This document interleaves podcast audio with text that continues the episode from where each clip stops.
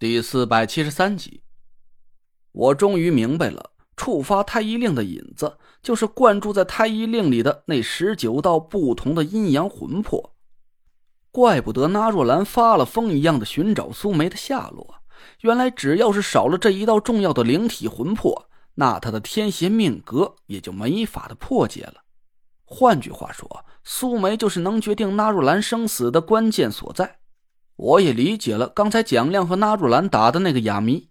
要是纳若兰肯服输认怂，不再为难蒋亮和博古轩的话，那在他进入那九个凶险之地寻找破解天邪命格的秘密之前，苏梅就会主动现身，把他的灵体魂魄灌注进太医令当中。但要是纳若兰还不肯放过蒋亮，那苏梅就会一直躲在纸人苏里，直到纳若兰的天邪命格发作。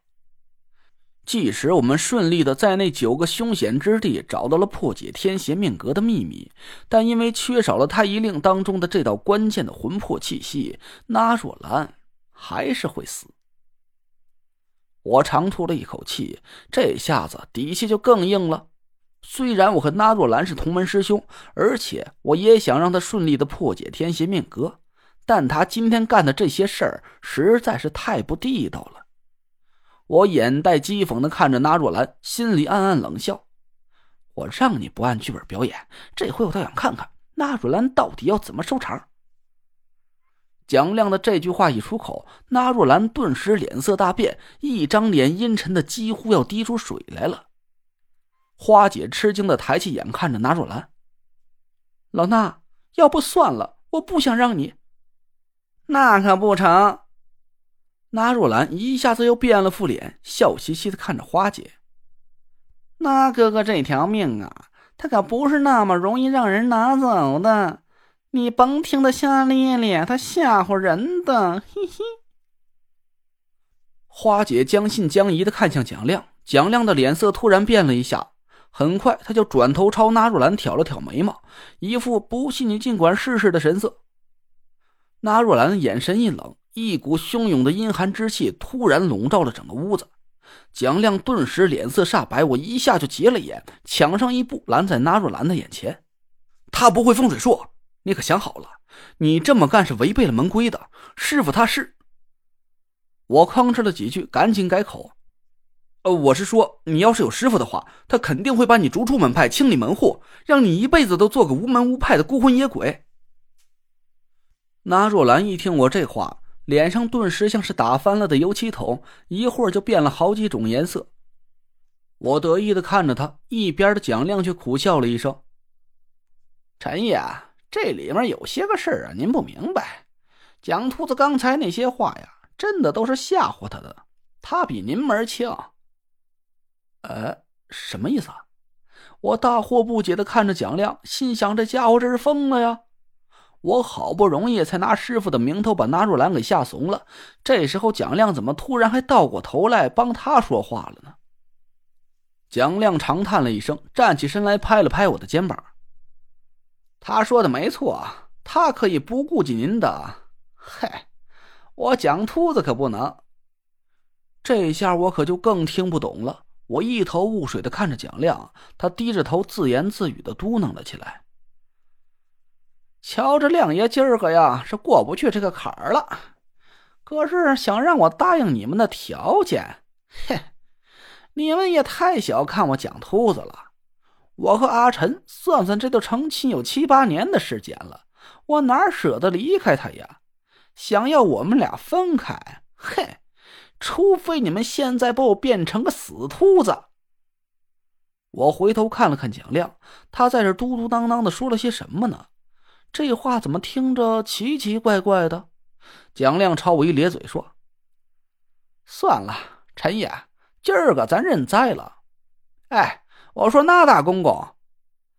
蒋亮回头看着那若兰，那若兰冷哼了一声，把头扭到一边。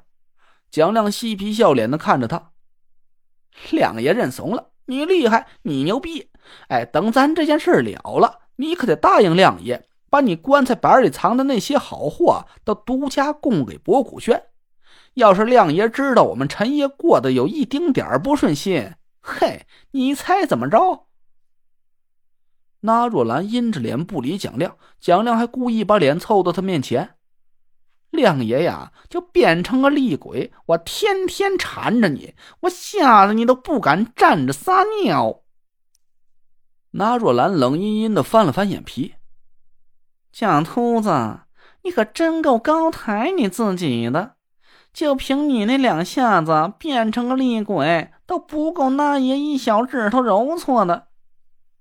我心里的火腾的一下就窜了起来，一步跨到那若兰的面前。喂，你够了呀！杀人不过头点地，哪有你这样逼着人家两口子离婚的？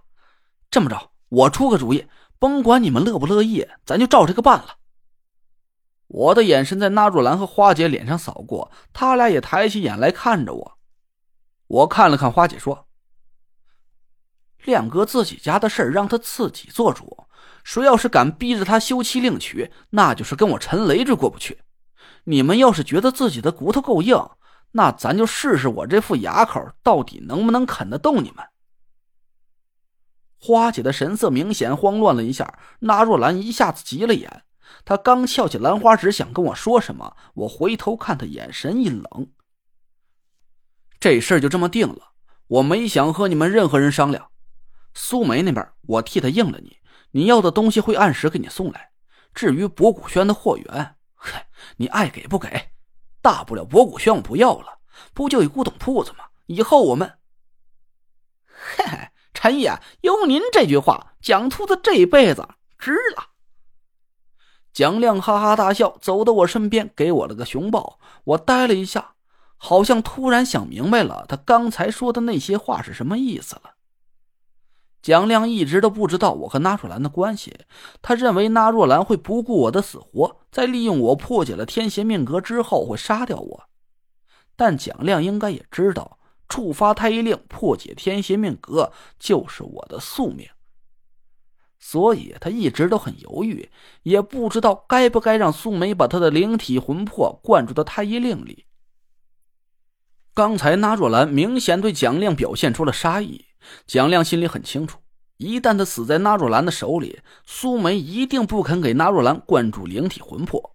这样一来，破解天邪命格也就算是失败了，这会对我今后的命运造成极大的负面影响。所以，他就做出了一个很艰难的决定。一道冰凉的寒意从我的后脊梁上一下子直冲到脑门心，我彻底明白了。